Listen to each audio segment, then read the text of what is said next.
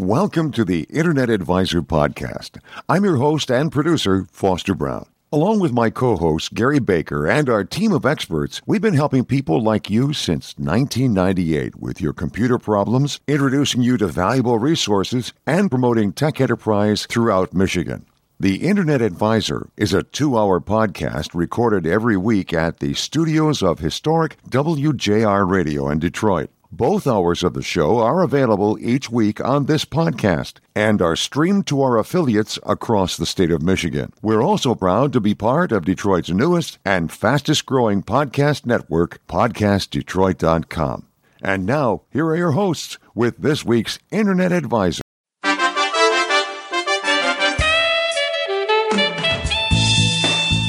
Welcome to the Internet Advisor, your place for answers to your computer questions since 1998, with your co hosts Gary Baker and Foster Brown and their team of tech experts. The door is always open at InternetAdvisor.net on Facebook and through Twitter.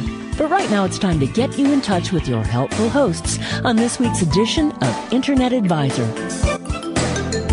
Good evening. Hi, this is Foster Brown, and you've tuned into the Internet Advisor. We've got two hours of programming ahead of us, and it's going to be jam-packed program, an interesting one. We've got the Cheapskate with us, Broida. We're going to be looking at back to school and some of the bargains that are out there. We've also got Caston Thomas with us with a great news called No More Ransom, standing up to the bad guys. Lots of really interesting stuff coming up this afternoon. Welcome back. It's the Internet Advisor, Foster Brown, Ed Rudell, Gary Baker with us from Fort Lauderdale, Florida. Gary, good to have you with us on board. And the term on board has special significance with you. Gary, you still there? I am still here. I was talking to you. We just didn't have me up. we, that's correct. We got it now. We've got it now. Uh, He's uh, talk about having Gary on board is very literal because he is on a boat right now down in Fort Lauderdale, Lauderdale Forward, Florida, in the Las Yep. Olas Marina. Good to have you right. And uh, yeah, um, little bit, little bit warm here today, but uh, bright and sunny, and everybody's uh, out on the sandbar swimming and and cooking out, and uh, you know it's uh, it's a fun time. I'm enjoying it. um, I'm enjoying it immensely. We're enjoying the cooler temperatures here, to be honest with you, in the Detroit area. It is like um, autumn. Yeah. Waking up last night was beautiful sleeping, Oh, and I'm yeah. looking forward to another beautiful night. Yeah, it was. Hey, we got some a couple of guys in studio here, uh, Gary, that you know very well, and that is Rick Broida, who is with us back again. Rick, good to have you here in the studio. Always great to be here. It's been too long. Way too long. Rick is somebody who uh, writes many columns for CNET, and uh, we we call him our cheapskate because you that's your your special handle on CNET. Am I That's right? that's my nom nom de tech. the cheapskate. But, but he's really he is really our gadget guy. You know, That's it's true. not just cheap gadgets; it's all gadgets. It's and, all uh, gadgets. And Rick really kind of really helps us uh, sort through some of those, those new technologies because a lot of times it's kind of hard to figure out if if this is really something that's going to catch on Yep. or like Google Glass is coming back. I don't know. I Rick, if you saw followed that. Did you see that in, in Enterprise? Google Glass is making going to try to make a little bit of a comeback, but uh, again, I I don't see this as a consumer product now No, no, ever. no, no, no. But uh, maybe it has business applications. I think AR is probably going to Yep. trump uh, whatever Google Glass is cooking up. But we'll see. We'll see. It's interesting. It, it is uh, a couple weeks ago. There were some articles that came out, kind of a, a bunch of articles that came out about them now being a darling in the enterprise world for uh, manufacturing and some of the other processes that are out there. Uh, we will see. We will see. It's cool stuff. Caston Thomas is with us as well, and Caston is going to be talking about something very special. It's called No More Ransom, and that'll be a little later on in our program. It's a combination of companies that have gotten together to fight ransomware. And boy, we're glad that you guys put on the white hats and have marched out to help us. It's a big job, but uh, somebody's got to do it. Put the six seaters on. Ah. Hey, did you guys see that Firefox uh, announced? Uh, now, it was interesting. I said a comeback, but they've really never gone away, have they? I think they've they've lost market share uh, Yeah, to yeah. to Chrome. You know, Firefox was always the, the great alternative to Internet Explorer, and then Chrome came along and really stole a lot of uh, Firefox's thunder. And Firefox really hasn't made much in the way many headlines uh, of late, except for I think some. Uh, Something with the CEO. I don't even rem- recall what exactly, but I guess so. I, they're making a comeback from obscurity, as you said. That's exactly. Well, if you go to Google and search what internet browser should I use, what do you think they're going to tell you? well, no, Ed, you Edge, were, of course. Oh, I'm sorry. That, that's bits if you do it in Bing. Bing, Okay. yeah. Ed, you were talking about uh, a little bit before we got on the air here about Opera. Yeah, and, uh, another one of those another obs- browser. another obscure browser. But I think about six months ago, they they announced that they've integrated a, a VPN client. So you could just you drop down the menu and say secure my connection. You have a little VPN connection, and it routes all traffic and encrypts it between you and a VPN server, and then routes it out of that VPN server to the traffic. And I use that for my. I just use it when I do, um, and I don't do too many bank transactions online, but I use it when I go eBay or Amazon. yeah. Just additional level of security when I want to type my passwords in. We'll do it whenever you're at McDonald's or Starbucks. because we Oh. talked about that. Yes, yes, and I I do have. Oh, yes, have to use the VPN there, yes. Yes. I, I don't go to Starbucks or McDonald's. I'll buy you a gift card. Ed. I have. I was going I to say got- I have a Verizon MiFi. Let me say it that way. I got a scary email the other day from Wells Fargo Bank saying that, uh, that I had made a $69 purchase and something. I Are you a Wells Fargo banker? no. Then you can throw that right in the trash. yeah, I called. There was no. It was but it's scary though. Yeah, there was an 800 number on it, so I called the 800 number, and I didn't get. I wasn't in Mumbai. I didn't get routed to Mumbai. But the guy, it was interesting, was very sensitive to the whole issue of. Uh, he said, "Send that on to," and I think it was abuse at Wells Fargo and something like that. So, th- I, what I was impressed with was. They were um, up on it, honest enough to send me. He said, "Just send that to me, and then just get rid of that," because it's. It was really. I was shocked. So let me add a, a tip on top of that, and I'm sure Caston, you probably are shaking or nodding your head in agreement here. But so if you ever get an email like that, and it's they're these are designed to alarm you and to make you Yeah. you know go, oh my god, what happened? and usually they want you to click a link that is embedded within that email. But if even if there's a phone number in that email. Don't call that number. I think you got lucky because you probably actually did get up, eh, end up at Wells Fargo Bank. did, yeah. I- Go I- okay, online and right. look up their customer service number on their own website because that could just as easily ah. be just as like it's a fake link, could be a fake phone number, take you to a fake call center. Oh, just give us our credit your credit card number, we'll take care of it for you. Yeah. Don't worry. And Yeah. one of the tricks that the hackers use is that the link will not work because they want you to call the phone number. Uh, But it's their phone number and it doesn't belong to the bank. so I dodged a You bullet. did dodge a bullet, right? I dodged a bullet here. Well, I'm glad I did. Live and learn. That's why we're here. when we come back, yeah, let's talk about some of the uh, gadgets that are out there for back to school. Uh, how's that sound, Rick? Sounds great. All right, we'll do that with Mr. Rick Broida in just a moment when we come back. Caston Thomas in studio with us, Ed Riddell, and Gary Baker. It's the Internet Advisor on the air for you.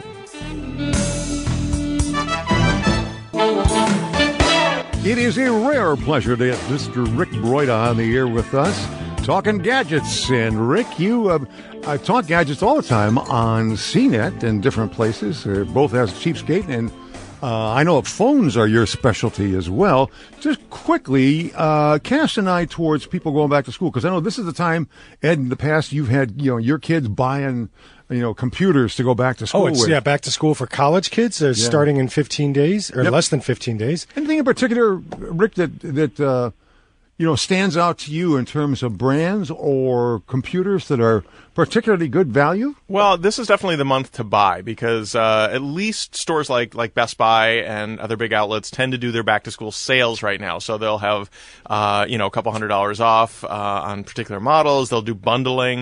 Uh, I think Best Buy right now is actually doing a bundle where you can get. Um, a Microsoft Office uh, 365 license for fifty dollars instead of seventy dollars uh, for a Oh. year. I mean, it's you know it's, it's Yeah, not yeah. much, but it's it's something. And so you can be on the lookout for stuff like that. The hot topic right now, the the big category that we keep hearing about with computers is two in ones. This is like which is basically just a rebranding of convertibles. You know, Yeah. so it's a laptop that has a hinge screen that can go around a full three I got you. I 360 got you. degrees. So it's a two in one. It's a tablet and it's a laptop.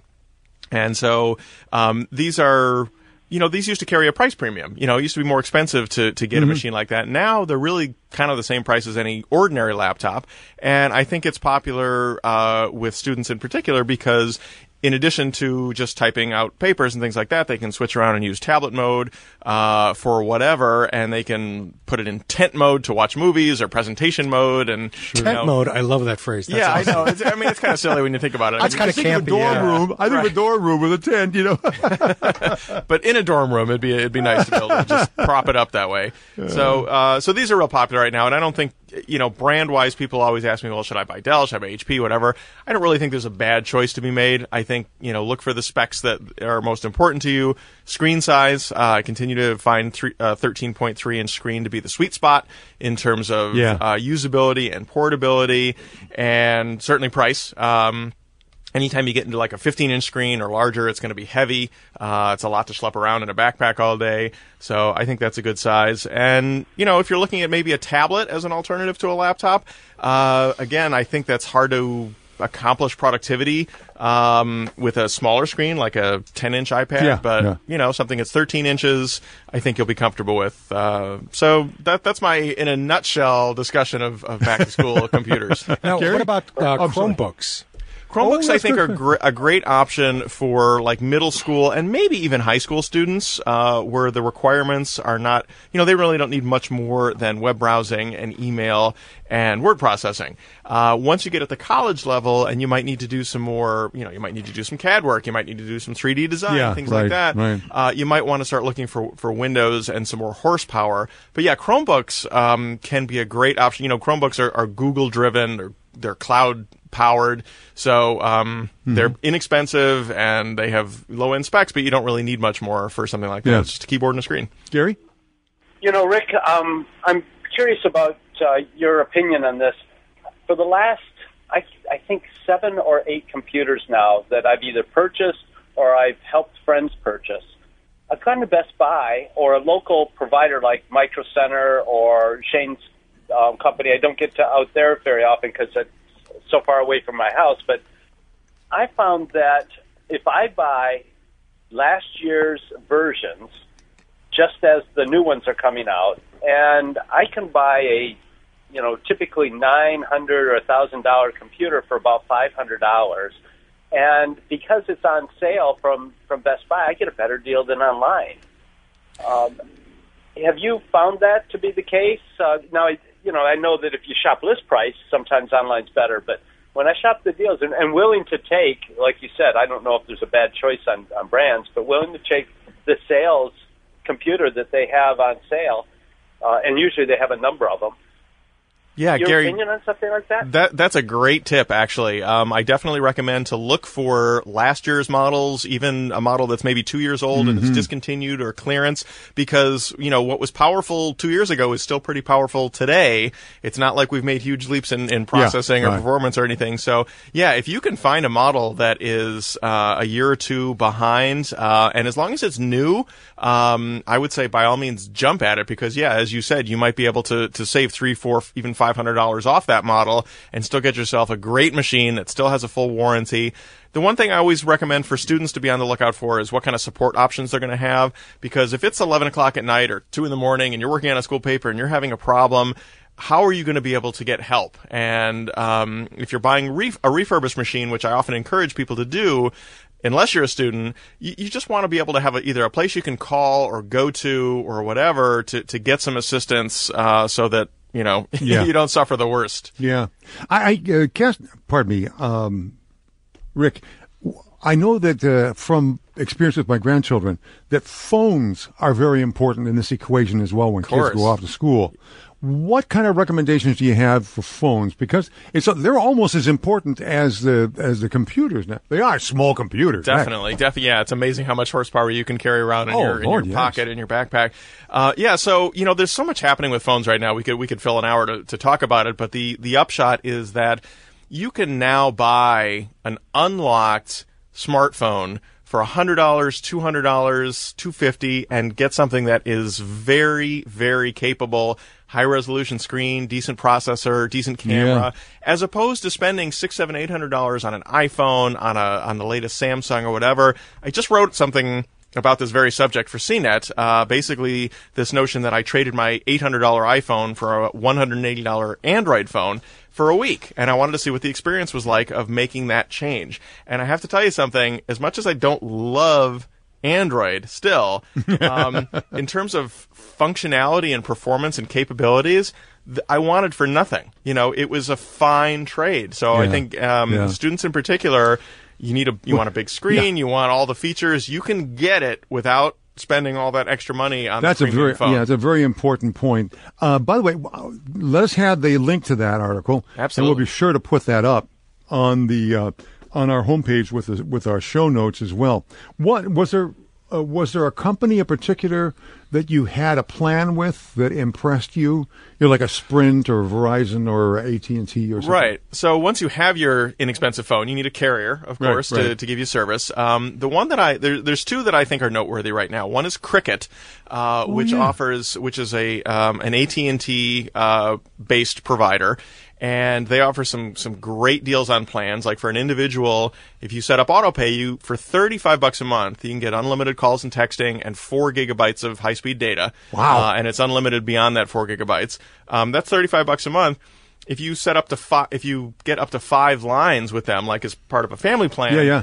It's a hundred bucks. So it drops to like twenty dollars per person for that same amount of, of data. It's it's really quite extraordinary how much you can get for for that little. Um, meanwhile, I would check out a company called Mint Sim, and what they do is a little it's a little different. Is that you prepay for three, six, or 12 months at a time. And by prepaying, you're actually able to get even lower rates uh, than you could otherwise. So, Wow. for example, um, like I think their their 12 month plan amortizes out to something like $15 a month for I think it's just a 2 gigabyte data plan but they have a 5 gigabyte data plan works out to like $20 a month so again there's just if you're willing to prepay and you're able to you can get your parents to spring for it instead of having to worry about a monthly payment if you can pay in advance for a chunk of time you can really get a lower rate Yep, all those grad, all that graduation money that you've Right, accumulated. right, that's right. Put it down there. That's interesting. Now, what kind of um, uh, service do you get, like in terms of reach, with one of those uh, smaller um, uh, companies like a Cricket? Yeah, so that's a great question. So um, you'll any carrier that you're looking at, uh, you'll want to check the coverage map. Yeah, right. Uh, obviously, the big four are going to have the best coverage, but um, you know, Mint Sim is actually a great example of that because if you check their coverage map, even though they're a T-Mobile provider, their coverage is not quite as extensive. Uh, Cricket's a little better, I think, uh, on, about on par with AT and T. It's just a good tip to to check those coverage Yep. maps, make sure you're going to be covered uh, wherever you're going to school and wherever you when you come home. excellent, excellent, excellent advice, Rick Broida. Thank you so much for being here this afternoon and helping us with that. Back in just a moment, Caston Thomas is in here to talk about No More Ransom.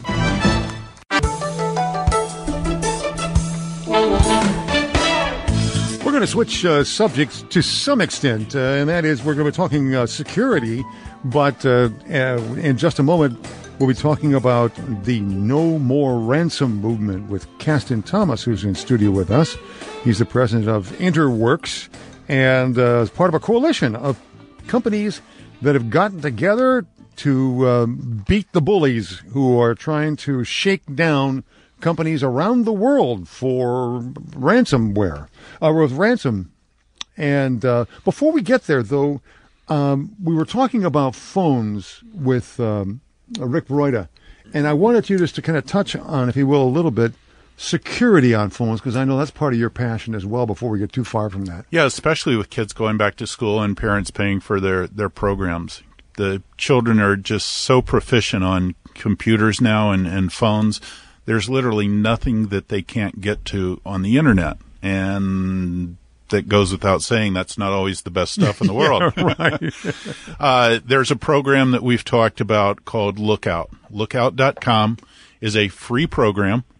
Uh, they have recently made some substantial updates because those people who can sniff what you're doing on Wi-Fi, Lookout can detect that and will warn you if you connect to a bad Wi-Fi. Highest recommendation: put it on your iPhone, put it on your uh, Android, Yeah. put it on your Windows phone. Absolutely, no doubt. Okay.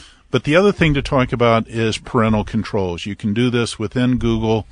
You own the phone. You can put passwords and restrict what people can see. But uh, on Google and iPhone, there are also some good parental control programs that you can get uh, so that you can limit what your child can get to or what can get to them. Hmm. Because it's not always what they're doing; it's what people are trying to do to them. Exactly. So, Well, let's use that to jump into the subject of no more ransom.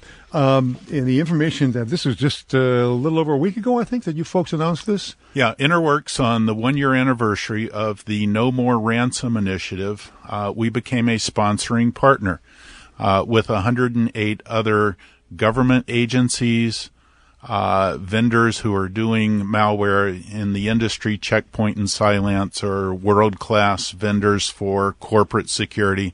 They are co sponsors. Um, Europol, Interpol, a number of governments have uh, decided to collaborate. So, what we're doing is uh, Interworks is we're spreading the word in the United States about this initiative, and the idea is that it's a one-stop shop where a technically proficient person can go to find the latest and greatest anti-ransom tools. So uh, there's no profit in this. It's a great way that we can collaborate as security professionals, bring the best and brightest minds from all over the world to collaborate with law enforcement, to collaborate with uh, the anti-ransom vendors. All of these people are in one place, uh, uh, virtually collaborating to bring these tools. So uh, we're So, excited Captain, about it. So, Caston, you and I uh, have breakfast um, with a bunch of security folks on Fridays. Uh, I haven't been able to go recently, but Yeah, we'll Um, come down and join I- you on your boat soon, Gary. I was just going to say, if, if we want to move that breakfast Friday mornings down here, I'd be happy to host. So, uh, but you know, I know a number of people said the best um, the best defense is just back up and restore, right? Is, That's- what, that's one defense. Just being able to do that. Well, not everybody does it, number one. And uh, what we do within even the largest corporations is have multiple layers of defense. Restoring from backup is not always the best. Your most critical files might be the ones you worked on this morning, and uh, your backup was last night. That's a problem. Plus, you're down while you're restoring the files, and if it's a very large restore, that can take hours, if not, uh, you know, in, in large corporation days. I Yeah, can't. so I think I I think your your point's well well taken that defense in depth really is the right strategy and and uh, there's a number of of security measures that you need to take and the backup is is certainly a big part of it but only one of them. Yep, and we've put it up on our website. Uh, Ten tips. Actually, there's 17 tips. Uh, seven of them are for the really advanced people. But uh, no more ransom, and it's no more ransom.org. Anybody can go to that website. There's no sign up. Every tool, every piece of information is absolutely free.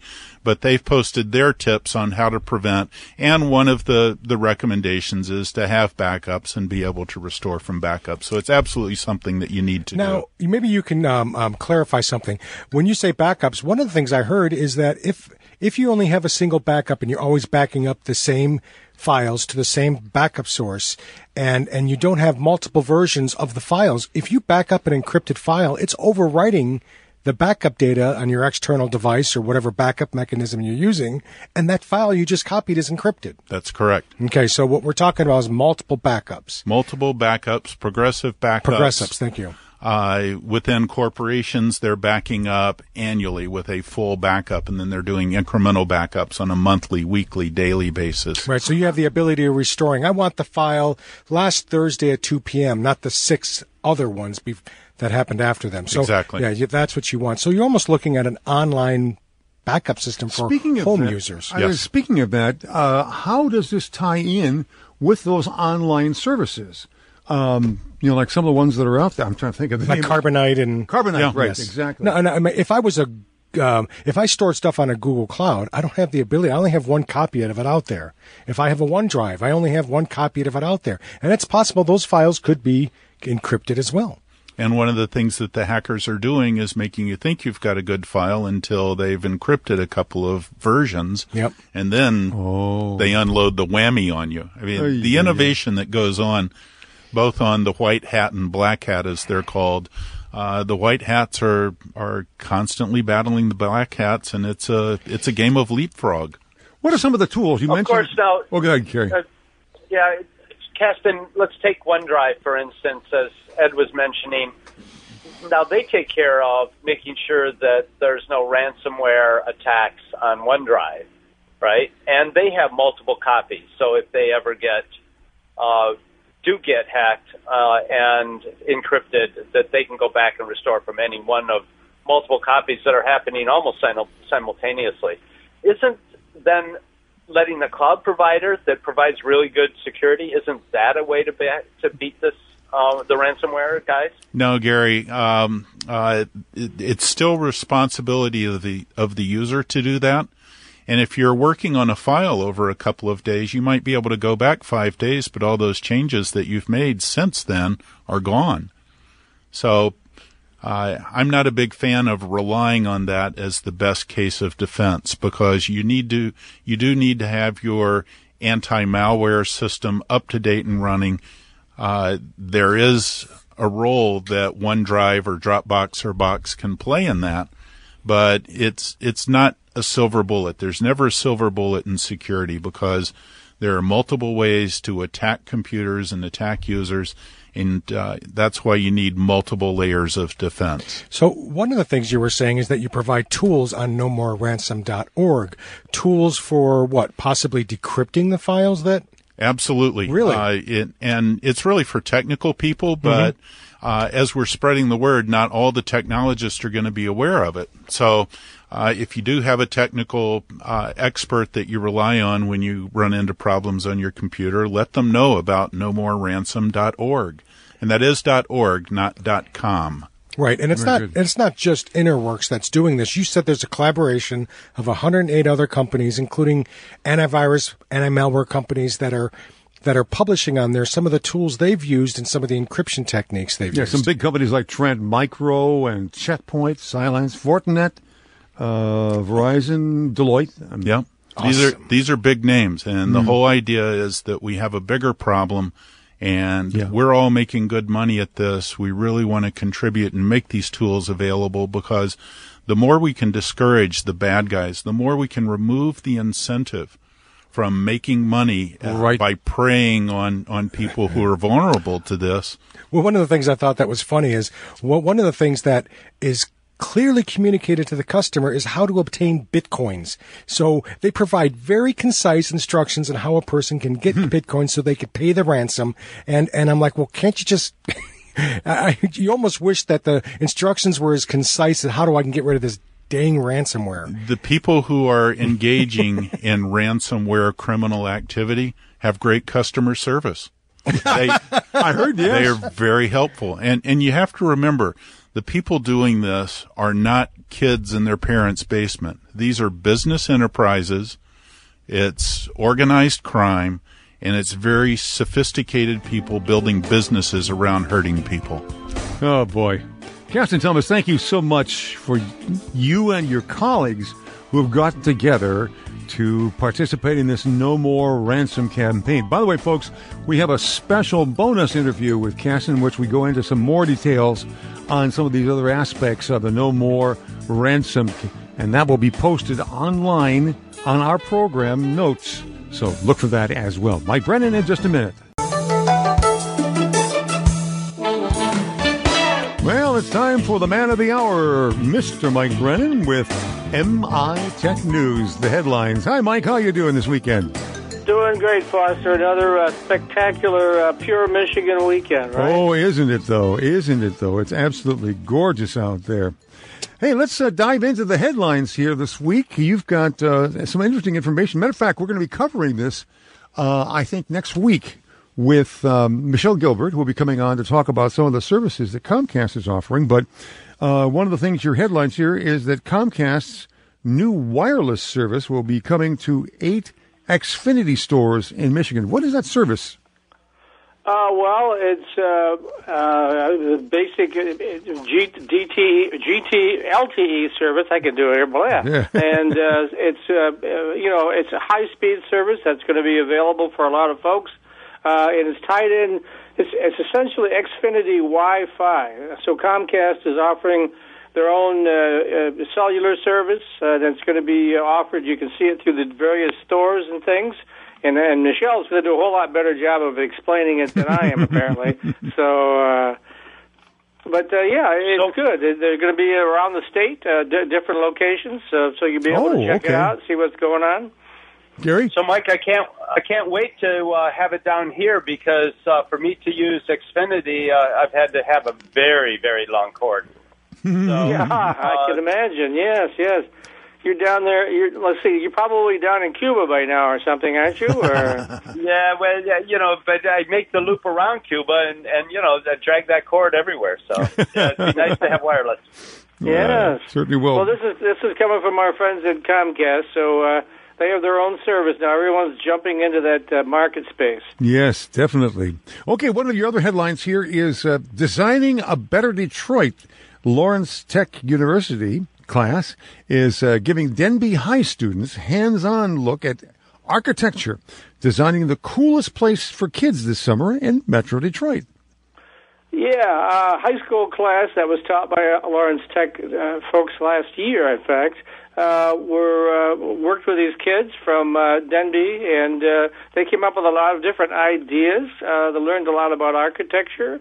They had a poster contest, and some of the ideas that came out of it were bus shelters with unusual features. Uh, a shelter with a mini library inside, promoting uh, another one promoting continuous education, with uh, another one on uh, fighting stress, which I need to probably go to deal with myself, and another one providing uh, child care resources for young parents. So uh, this this is from high school kids that LTU has been working with. Wow. Mike, we're going to take a, a quick break here because uh, we were able to talk with TJ Kennedy, and he is the president of FirstNet, which is a company uh, that is uh, extending high speed wireless to first pro- uh, the fir- first providers of services. TJ Kennedy, by the way, is with us here. He's the president of FirstNet. That's correct. So Virginia was first out of the chute, and Governor Terry McAuliffe uh, and I and, and, and all the leadership from public safety, uh, you know, really talked about the exciting times with Virginia being the first to opt in. But Michigan opted in on Thursday, August 3rd, and they are, are really in the, the forefront of what's going on with public safety communications in the country right now. This is exciting because, as I understand it, this is a, a, the first time that Michigan has had this unified first responder network. Is that is that the case? That is the case. They've always had a terrific uh, Michigan communications network that is a land mobile radio network, and it's a statewide network. And Michigan's really done a great job and has a terrific uh, land mobile radio team. And they've also had a, a team looking at public safety broadband, and that team has worked very closely with FirstNet over the last three years to make sure that FirstNet had all of Michigan's needs, uh, understood the rural build-out needs in the Upper Peninsula, understood the big events that happen, such as you know having 100,000 people at the University of Michigan Stadium, Right. and when they have those kinds of effects on public safety communications. And really, we, we made sure that that got into the plan for FirstNet, and that was part of the state plan that was delivered uh, to all the key stakeholders and that the governor acted on this week. Now, uh, let me uh, underline what you just said as, as well. The unique thing about FirstNet is a is a wireless broadband network. Am I right that that's one of the keys here? It is the key. It's, it's a wireless broadband network, so it delivers high speed video, data, and voice communications that are really meant to help first responders have the same kind of tools that you and I have in our hands every day. Uh, but being able to have them with public safety applications that will really help save lives. I, I try to refer to it as the Internet of life saving things. This is something that has been in the works for quite a while in the state of Michigan, has it not? It has been. Uh, the state of Michigan has been a part of all of the planning for FirstNet. They've done consultation across the state. They've really worked with public safety to make sure that the objectives and the needs and requirements of police officers, firefighters, and paramedics, as well as EMTs in the mm-hmm. state of Michigan, would be able to be served by this network. How does this work with, for instance, severe weather information? So severe weather information can definitely be shared on commercial networks as well as the FirstNet network. And it can go out as emergency alerts that will go to all devices of both citizens and public safety and first responders. But one of the great unique things is during really big emergencies, first responders will have what we call priority and preemption, which basically means they will always be at the front of the line and there will always be room for their communications to get through at that front of the line. Hmm. One of the things you mentioned, and I think uh, this is something that we've we've talked about as, with our program, and I know it's near and dear to the heart of many of our listeners, is um, getting good coverage in rural areas. How how was this accomplished, Mr. Kennedy? This is accomplished in a couple of ways. Most importantly, uh, FirstNet and our public-private partner AT&T have agreed to provide additional uh, coverage sites in rural areas. This will extend coverage further than it does today. And so, in a good example, you know, some additional build-out and deployment uh, in areas that are not covered at the terrestrial level, but also making sure that we have a thing called deployable units, and so that when there are areas Mm. that are, are very, very remote, being able to take the network with you.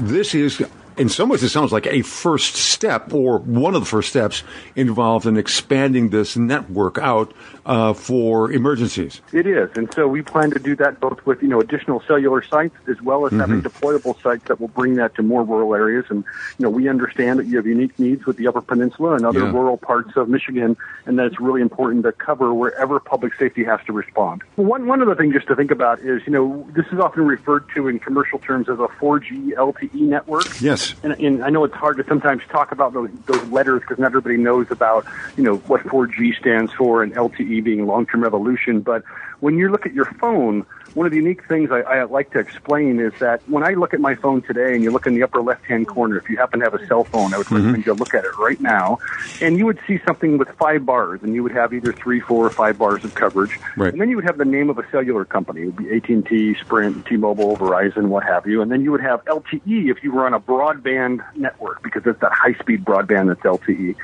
And this is the standard that really the next 20 years of communications will be built on. When you look at your phone with FirstNet and you're going to be a first responder, your network will actually say FirstNet. It won't say a commercial network. When you ah. look at that FirstNet in the upper left-hand corner, you're going to be able to know that you're on a broadband network that comes with priority for public safety, preemption for public safety. It comes with a public safety applications ecosystem, and it's also going to be an encrypted network to ensure that things like, you know, law enforcement records as well as medical records on the emergency medical side will be very protected. Mr. And so Kennedy? it's really going to be a dedicated public safety broadband network that leverages commercial best practices. Mr. Kennedy, thank you so much for being with us. And Mr. TJ Kennedy and uh, Mike Brennan, thank you for putting us on to that story. TJ Kennedy, the head of FirstNet. Coming up this next hour, it's your hour. Call us at 800 859 0957. 800 859 0957. Caston Thomas is going to stick with us. Ed Rudell and also Gary Baker down in Fort Lauderdale, Florida. We're here to answer your questions. Give us a ring at 800 859 0957.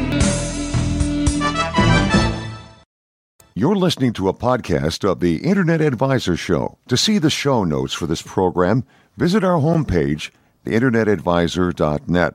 You'll discover past podcasts, our free toolkit with software to clean up your computer and keep it running strong, and many other resources. You'll also find links to mitechnews.com, our co-sponsored weekly tech and entrepreneur newsletter, edited by Mike Brennan. If you have a question for our hosts, just click the contact button on the homepage and send us an email with the details. And don't forget to look for us on Facebook and Twitter and at Detroit's newest podcast network, podcastdetroit.com. Now let's get back to the second hour of the Internet Advisor. All aboard! It's the second hour of the Internet Advisor, and that's the time when this becomes your program. That is, we set our agenda by what's concerning you. Your questions, your concerns about your computers or other digital device. And we got a great group of people in here to tackle those problems. Caston Thomas is with us, Ed Rudell and Gary Baker down in Fort Lauderdale, Florida, standing by along with me, Foster Brown, to answer your questions. You heard the young lady. 800 859 0957. As we often encourage you, give us a call early. Call early here and get your question on board. Make sure that we tackle your problem. Um, and as a reminder to you that the only dumb problem, pardon me, the only dumb question, excuse me, the only dumb question is the one that you don't ask. So please do ask those questions. Don't feel like, well, I don't know much about computers. Well, that's why we have this hour that we've had open for going on 20 years to be here to answer your questions. Hey, now, Foster, on the way in, one of the things that happened is you forgot to uh, print off the show notes. So one of the things I always carry around with me is a USB print cable. And remember, most laser printers in most offices still have that USB print port in the back, the one that's sort of shaped like uh, like the Oh, yeah. Monopoly money, the house shape. Yeah, yeah. So I always carry one of those cables with me. So you you emailed it to me because you have a Mac and that doesn't plug into anything. I know. Oh. And uh, with that USB 3C on the side. And email it to me, and, and then I printed out the show notes, and we were good to go. yeah, all I needed was a $30 dongle be able to do thirty dollars, eighty dollars. No, it's thir- I, I can get one for 30 on Amazon that has the, you plug it into that C port. Right, and then it has And it has, um, it has the um, USB 3C, the video, and yeah. right. and, uh, And another U- and a standard USB port. And a standard USB. Right, exactly. You got to So it- remember, Ed Foster knows people. so I was just saying, it's a good idea. You know, in my bag, I always carry a network cable and a USB uh, print cable. You never know. Yeah, I normally have that with me because of the, I I love my MacBook Pro. It is so light and nice, but the problem is that you've got to have these special dongles, Right. or you can't perform the simplest functions. Hey, I, I still miss the days of infrared printing. I don't know. I, I mean, I, I used Oh, to yeah. love. Remember when computers had an infrared port in the back? You used to be able to point it at any HP printer that had the little red lens, and your print job would magically come out. Whatever happened to Bluetooth printers? I mean, most of these printers they've Yeah. disabled Bluetooth printing. It really stinks. Never worked for me because I would always have a stack of papers that would get, end up getting in front of the infrared. All right, folks, 800 859 0957. We're having a good time talking about another, but we'd love to answer your questions. So get on the horn and ask us those questions, and we'll get the ball rolling here at 800 859 0957. Um. One of the things uh, that really impressed me about this um, first responder network that we talked about at the very end of the hour um, with uh, T.J. Kennedy, who is the head of FirstNet, is that um, you don't you don't realize, or at least I didn't realize, the problem there is for first responders being able to get through to one another. Uh, you know, whether it's an ambulance or a fire or whatever else it may be. I mean, uh, i- to be able to intercommunication, communicate. Exactly. intercommunications, right? Exactly.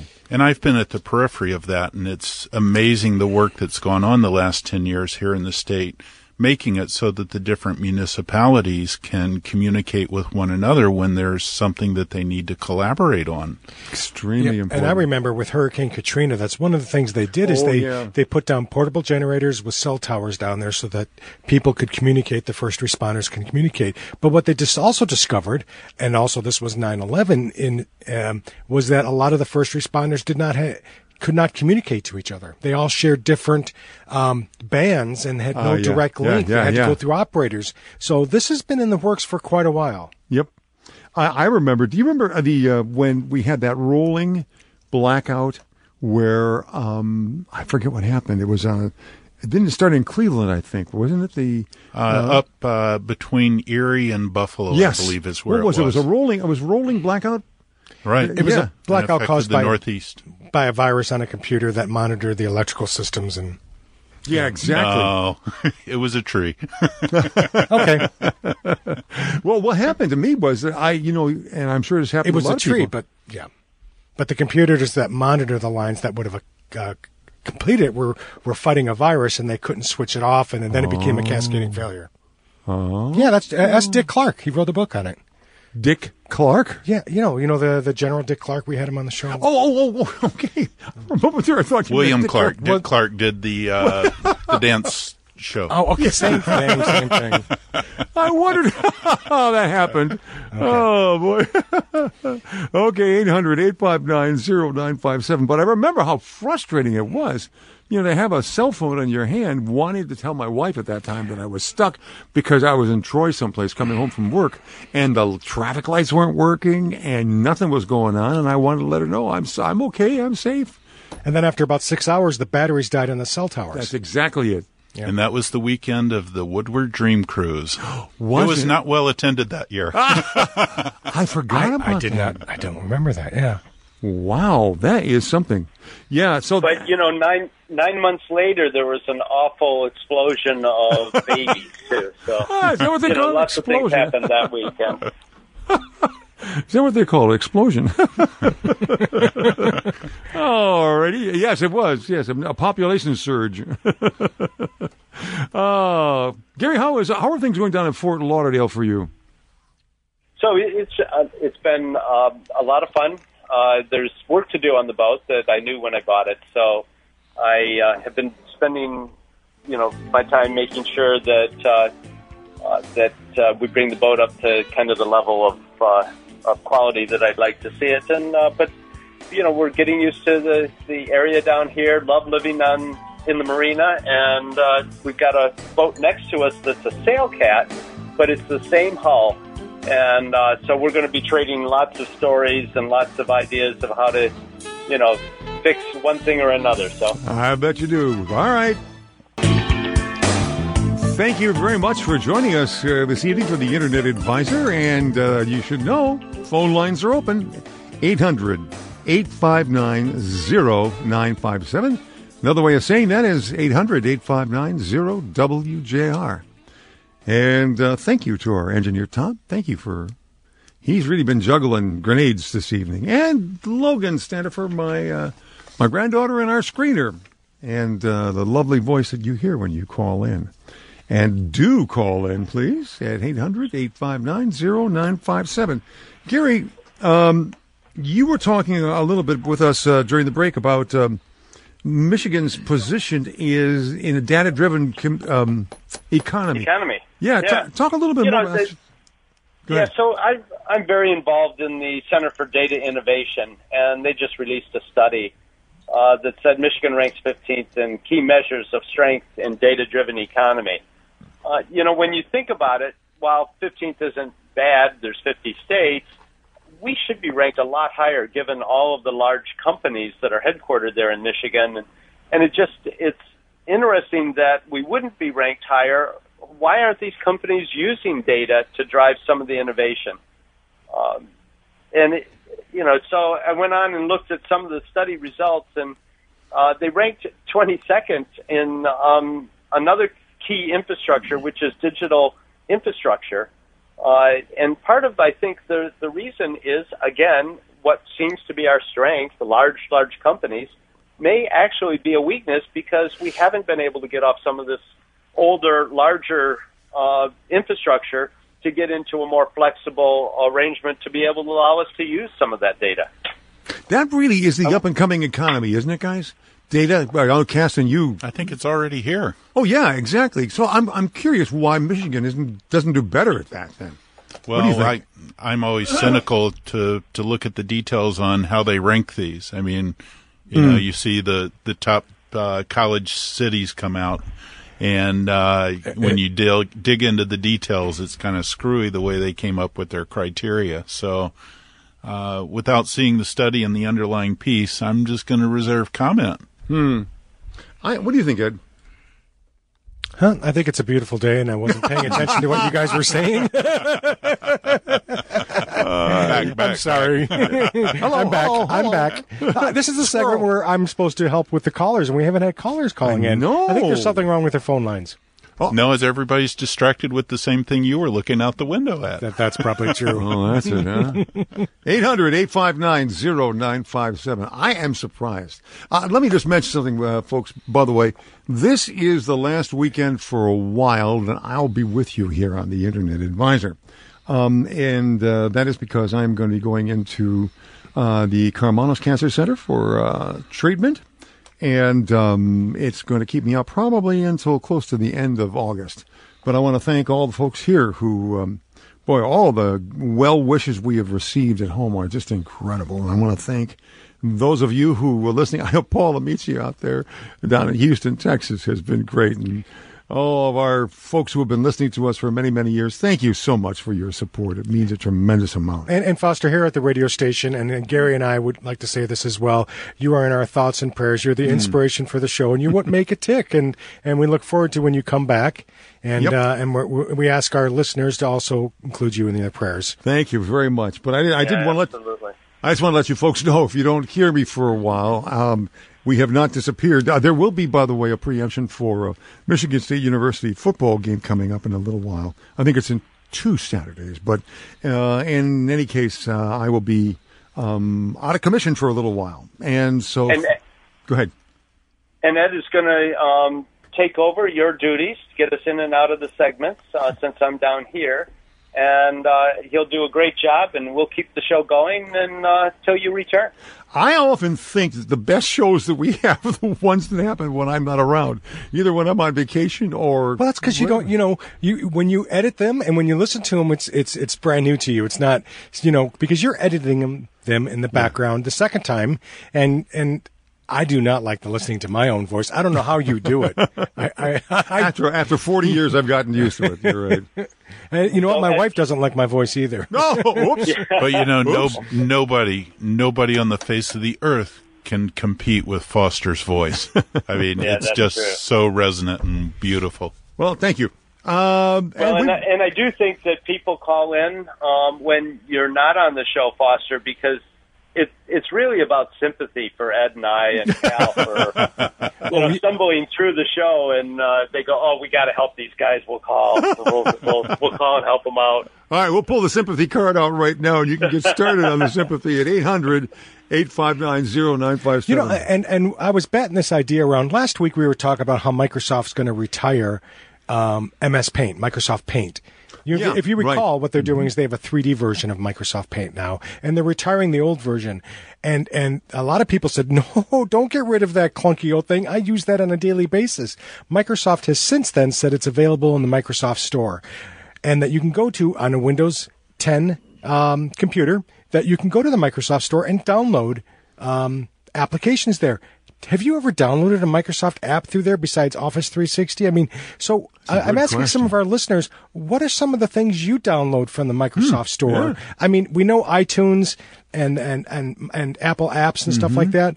You can download apps and stuff like that, but who uses the Microsoft Store? I mean, Well, when be- my- because it was so clunky when they came out with the Yeah. Microsoft phone. Remember, Oh, there must have been 12 applications that were even worth downloading. and that was it. That, that- the only time I went to the store was when Ginny had an on a Windows phone. And what Microsoft was really helping and offering it on the Windows environment is that that, that uh, developers would then um, finally populate their libraries out there, and and um, Mm-hmm. and people would start downloading. So, if you're a listener, what have you found worthwhile in the Microsoft Store? I mean, Uh-huh. I guess that you would run on your computer. I mean, I know there's like a Facebook app, so I thought I'd throw that out there. okay. Well, you're looking to the future. This morning, I looked to the past. Uh, my wife What's and I are getting a new couch, so we moved the old one out, and underneath there was a laptop. Really? Really? I booted it up. Yes, it's still booted. It booted to XP. no. And I was just looking around at the tools, and I'm like, some of them I couldn't even remember, but they were on there, so I must have used them. But it was a blast to the past. Absolutely. Well, you know, we got somebody calling in from Dundee, so we're not going to waste any more time. We're going to say hello to Jerry from Dundee. How are you doing, Jerry? hello, Jerry. oh boy, what a day, huh? Jerry. Tell you what, Logan, I'm going to put this on hold and see if we can wake him up in the background. I think he may have fallen asleep when he was waiting to get on the air. 800 859 0957. We're going to see if we can get Jerry back on with us to answer a question from him. You know, you mentioned the Microsoft Store. I, I, I don't think, well, I do know that when Ginny had a, a Windows phone, that was when I went into the store and downloaded certain things, and there weren't uh, a whole lot to get there. Right. Wasn't a whole lot to download. Oh my goodness! I think we lost. Uh, oh, here he comes. We're getting some calls back in. All right. So, but Apple just seems to be prevalent. Even the Samsung or Google Play Store is just stuffed with applications, and I, and I and I visit it regularly. You know. Yeah. But Well, the question used to be how many flashlight apps or gaseous apps did you need? what was that? Gaseous? Gaseous. hmm Like was that like finding the cheapest gas? No, no, no, Oh, no. oh, are you talking about sound effects? Uh, yeah, and Oh, uh, oh, yeah, oh. what a what a uh, nacho can produce on occasion. Okay, sound effects. I know nothing about that. 800 859 0957. It's funny, we've had a bunch of calls come in and go out, come in and go out. So we're, we, it may be a problem with the phone lines. It may indeed be. So keep trying, folks. All of a sudden, I've got all sorts of people calling in, and that's great. We're going to be getting to you in just a moment. We're about to take a break quickly, and we will get you folks lined up. And as soon as we get you lined up, we're going to charge in there and start answering your calls with the half of the program that we've got left. Okay? 800 859 0957. All right, let's jump right back into the calls. 800 859 0957. I think we are experiencing some phone problems because we've got some folks back like Jerry. Hey, Jerry, how you doing? Welcome to the Internet Advisor. Oh, Jerry? I'm Greg. Oh, boy, this is interesting. So hang on just a minute. This is very strange. We are getting people bumped off lines, etc. Okay. Greg? Yes. Hi, go ahead. Uh, our phone system is doing some very strange things, but I'm glad to have you here. What can we do for you? I'm a native of Michigan. I'm living in Ohio. I love to wa- listen to WJR while I'm working. Good. I got Windows 7, 64 Pro. I'm running uh, i5 processor for quite a while. I listen to WJR online. Now I can't get anything online from WJR out from the website. That's interesting. Are you having any problems with other accessing other websites? No, YouTube, I get plenty of YouTubes. I've listened to Clark Howard on the radio, Perfect. Okay, and so what type of web browser are you using on there? Firefox. You, oh, so you are using the Firefox. Have you tried using an alternate browser like the Microsoft Edge browser that may have been that was integ- or not Edge because you're running Windows 7, Internet Explorer or Google Chrome, just to to troubleshoot what might be the problem. If the problem is with the Firefox or or, or Oh, I've been running Firefox all along, and I didn't have trouble up to a up to a, time. a certain point. Yeah, and I and I just know I got I I you know you you try to go back to what you were doing and it doesn't work. Right, right. I mean, because and, and I'm that's it. We're, we're- I'm in IE right now. yep. I'm going to see what happens. Okay. I mean, that's a good troubleshooting technique just to see if another browser would function properly because something um, could have happened with um, the Firefox. And I'm trying to remember if the um, it's an app or an add-in that it, that they use or we stream online with WJR. So when you when you click on it and say listen now, it just just co- blows through the browser. It doesn't require any special software. right, right. The only menu that comes up, will you allow mpl.tunegenie.com to access your location? And I don't do that. I don't know what mpl.tunegenie.com is, but no. Hmm. And I'm I'm in a I I'm in a IE right now, and it's again it comes with with this Tune Genie. Well, that might be the application that it uses to actually stream the audio. You troubleshoot what might be the problem. If the Oh, problem it sounds like it's coming through. And Okay. or, there you go. And I had the exact same prompt. Do you want to wish? Do you wish to use mpltunegenie.com to to track your location? And and that's just the station trying to figure out who's listening and what geographical location uh, location they are and what type of people are listening. Are they in Ohio? You're in Florida? You're in the Dominican Republic? We have people all over the world, so they just want to track your location. That that's all that little cookie is. FYI, Yes. IE worked. That was IE working. I had rebooted, or I had uh, up. I had accessed IE, and that's what was working. And then I turned IE off. Again, I do not get any reception through Firefox. In Firefox, have you installed any uh, ad blockers or pop-up blockers by any chance? Mm, uh, not that I'm a, not. I don't remember doing that. Right, because uh, sometimes antivirus software will block certain content. The only time I'm, the only one I'm using is Trend Micro. Yeah, Trend Micro. Okay. Yes.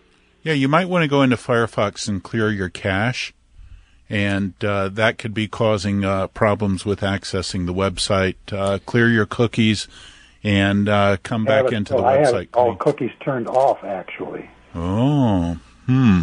But he's Uh, had them just- turned off for a long time, and it still I'll worked. turn them on. It doesn't mean that the station's uh, uh, streaming service hasn't turned something on to look for a cookie. Well, I I just now turned it on before I called you. Okay. I I put the privacy and I have the cookies, accept cookies from the site, but not from third parties. Now, does Mozilla? I'm trying to see if Mozilla has the ability to reset, um, like Internet Explorer. Internet Explorer has the ability to reset settings um, by going in the Tools Internet Options, and I do not have Mozilla installed. the- Or Firefox browser installed on this computer, so I don't recall if it has the ability to reset the um, the settings. I'm just trying to think of what else would cause it. Besides, it's usually just a corrupt cache file or a cookie. Typically, that's going to be the problem. resides. Well, I'm not sure if we're going to be able to help you with this, um, but you can go to the our site and um, go to the internetadvisor.net website, and uh, there's a contact us at the Yeah. bottom of the page. Write me an email, and then I'll do a little more research. Yep, we can it. do more research at that point. Okay. All right, sir. Thank you very much for calling, and uh, take uh, advantage of uh, the links that are there on our homepage at internetadvisor.net. Lauren from Canton, welcome to the Internet Advisor. Hi, Lauren. Hi there. Um, some months back, I was driving in my car and I heard you talk somebody like me into buying a Chromebook. So I bought one. Oh, But it Uh-oh. com- but, but one, I don't know how to use it adequately. But two, I wanted to use it to also play or to buy an external hard drive, which Uh, they sold me, but was not compatible. So any ideas on that? Am I out of luck on playing DVDs? Lau- Lauren, we, uh, Uh, well, we missed what you wanted to play. She wanted to play movies or DVDs. Oh, play movies Yes. or DVDs. I so got she purchased an external DVD player. I'm assuming. Did you purchase an extra external DVD or did your laptop? Yeah. Okay. I bought an external one, but it was not compatible, and I, I understand many things are not compatible on the Chromebook. Okay. And I'm just wondering, is there any way to play it on my television set? Like I, I bought a Roku type television set. Is there any way to to hook up an external drive to that? Uh, I know that uh, there are ways of hooking up different things to iBaroku as well, and you can hook up um, HDMI Correct. to. I think I- I'm going to guess you have an HDMI output. Yeah, Okay, I believe so. You probably can go from that HDMI output. There will be a, a plug on the back of your Roku, and uh, what will happen is that when you uh, start your Roku up, you will g- see the options that you're given there. Oh, so you're assuming that her DVD external DVD player usually just provides a USB port, but what what, what you just said is you think that it may have a HDMI? No, no, I was thinking the computer had the HDMI. That you would, No. I don't think it does. I was just told it's not compatible with a Chromebook. Yeah. oh, That's interesting. A lot of things aren't, I think, compatible. I, I, I need to spend some time and l- learn about it, but anyway. Yeah, I well, still you know, like to play my movies and no, that makes sense. I mean, but uh, I, I never actually considered that uh, for a Chromebook. There has to be a way that you can hook up external devices that are USB. Maybe you just have to Yeah. go to the manufacturer's website and then um, find compatible accessories that they have on their website. good idea and buy it from them. or, or buy it from the them, store. or, or or find out some keywords that they're using. You know, who's the manufacturer of your of your Chromebook? Acer? Acer? Yeah, so Yeah, go to Acer, Acer's yeah. website and see if what what they offer.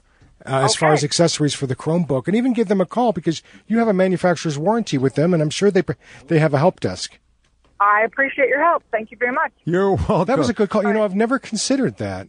Um, uh, hooking up external devices, you would think mice, keyboard, but you're right. If I wanted to watch old DVDs or pl- plug a Blu-ray in there, I or or does my Chromebook have an HDMI output so I can plug it into my TV? You know, Yeah. I guess these are really really stripped down. Some of the models that they're they're. You know, That's and- true. and not many people are going to be buying, and, and that's the trend. Not many um, manufacturers are providing DVD and uh, Blu-ray players in their computers because everything streams according Mhm. to them. Mhm. Everyone wants to get off Netflix. Every you know. Yeah, I, I had to buy um, an external Yeah. uh, DVD player. I was shocked when I couldn't figure out how to hook up my VHS to my computer so I could watch movies. I had to buy a uh, composite video card to do that. Right? Yeah, really? oh, boy. 800 859 0957. We've got Jerry and Dundee, and it looks like uh, Burke, who's in Clarkston. And we will be getting to him in just a minute. Uh, our number is 800 859 0957. With these calls, we're going to be wrapping things up, and I will be seeing you folks, God willing, coming back at the end of August as we start stepping into the fall. And in the meantime, my able co-hosts, Ed Riddell and uh, Gary Baker, are going to be handling things in this end, along with Kel Carson. And I'm sure Shane will be in here to help with that, too. So let's get a crack on uh, well, a couple more calls here at 800 859 0957.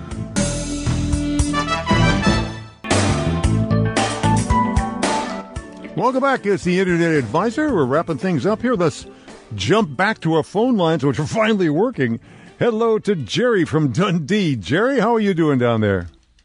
Well, I'm doing pretty good, but I got a problem that you won't believe. All right, let's let's try us on. I was going to be the dutiful husband, and I bought my wife a backup drive, a Toshiba, one terabyte, Okay. and it came with some software in. I can't think it was stuff box four or something like that. A software uh, uh, backup, you know, came with it. Uh huh.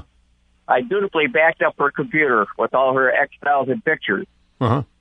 I went to restore it because she had had a problem, and the lead-in program for it kind of got corrupted and wiped out her computer. Oh. And I got a hold of the company, and they can't decode your files. Oh boy. That's the part. They don't even know how to get into their the files that their program made. Well, probably because it encrypts it um, when it copied, they made the backup file. So um, usually, when you make a backup to an external drive, it may prompt you: Do you wish to password protect this um, the bad data backup? Do you do you recall? No, they just said- they just said no, no matter what shape it's in, they can't decode it. okay. That that's what that's what blew my mind that they didn't know how to get into their program. Their own computer. Well, K- Caston, your thoughts on this?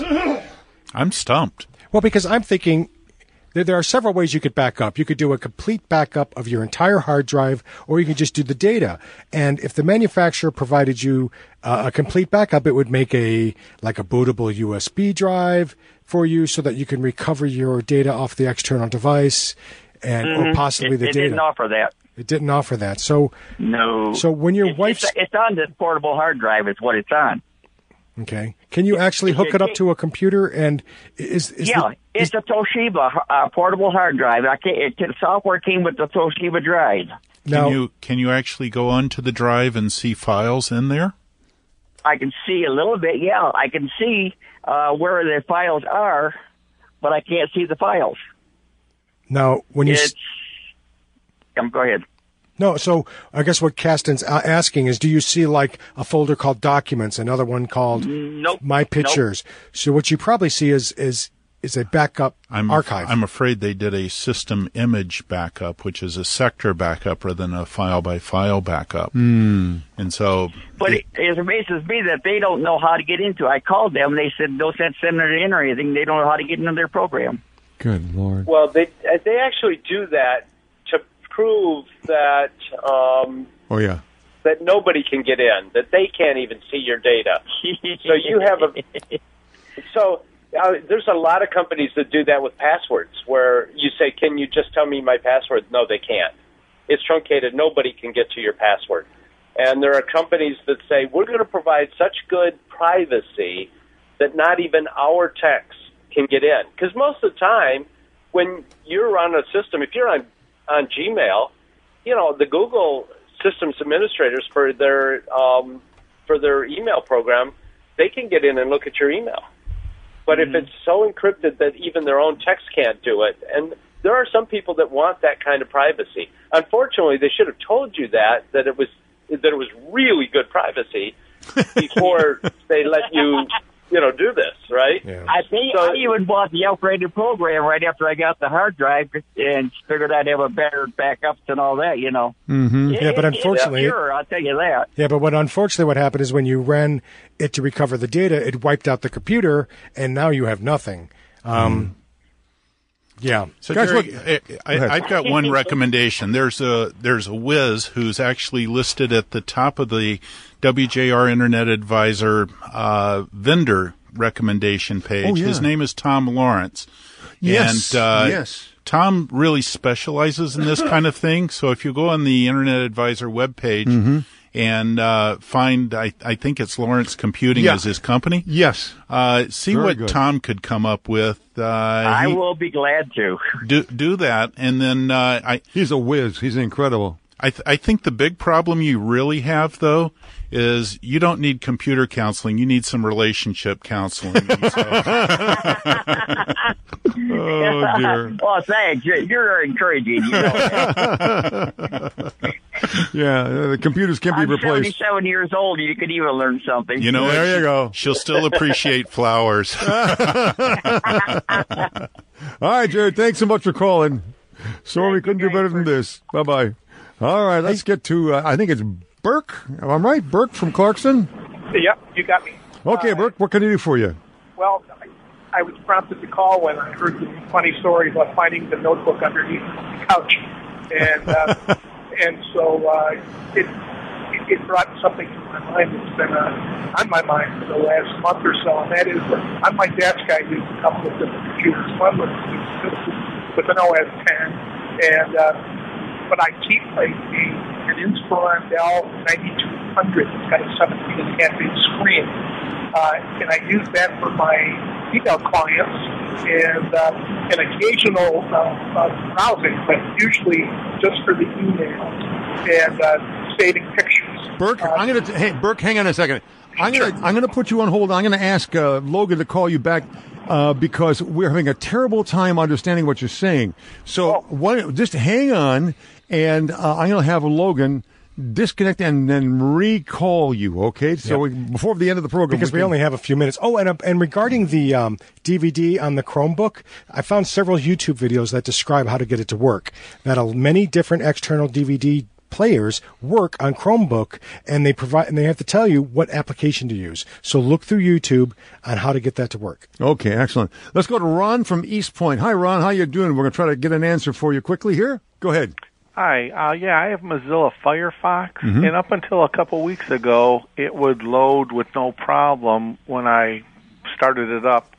And I looked in the uh, processes in Task Manager, and it shows three Firefox.exe star 32 programs running at the same time. That is quite common for every tab opened uh, that you have. And if if I was to open up a blank Google Chrome or Internet Explorer, there's always one or two of those applications running. oh, when I open, I get seven because I have applications running in Google. So That's true. Uh, same thing with Firefox. You might that that is not something that you should be concerned about at all. Uh, you've got another problem. Oh, okay. So you- another problem, there might be an application or a plugin that he has running in Firefox, like a weather notification that's on the toolbar or Yeah, something. sure. That's actually opens up another instance of Mozilla, as an example. Okay. And Well, hopefully it's when nothing. it opens up, it only opens up one window. Correct. And that, Yeah, that's why I was the- curious why there'd be three. Uh, hidden windows. You could think of it like hidden windows. Oh, okay. Yeah. Okay. All right. Thank you very much. All right, thank you very much for your call. I'm sorry, by the way, uh, I'm going to ask um, uh, Ron out there in East. No, Ron, we just finished talking with. Excuse me.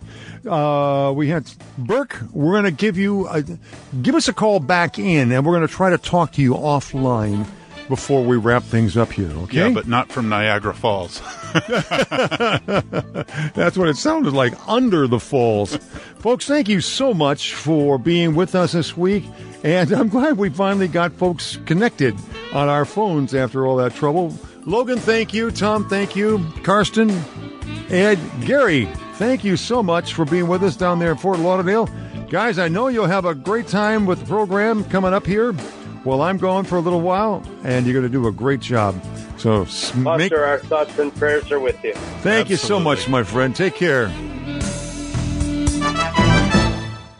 You've been listening to the Internet Advisor Show, Detroit's longest running, locally produced computer show, with Foster Brown, Gary Baker, and our team of experts. For more information about our weekly show, to ask a question of our experts, or find the show notes for this podcast, visit InternetAdvisor.net and look for us on Facebook and Twitter. Don't forget to check the other great podcasts available on this PodcastDetroit.com network. Thank you for listening.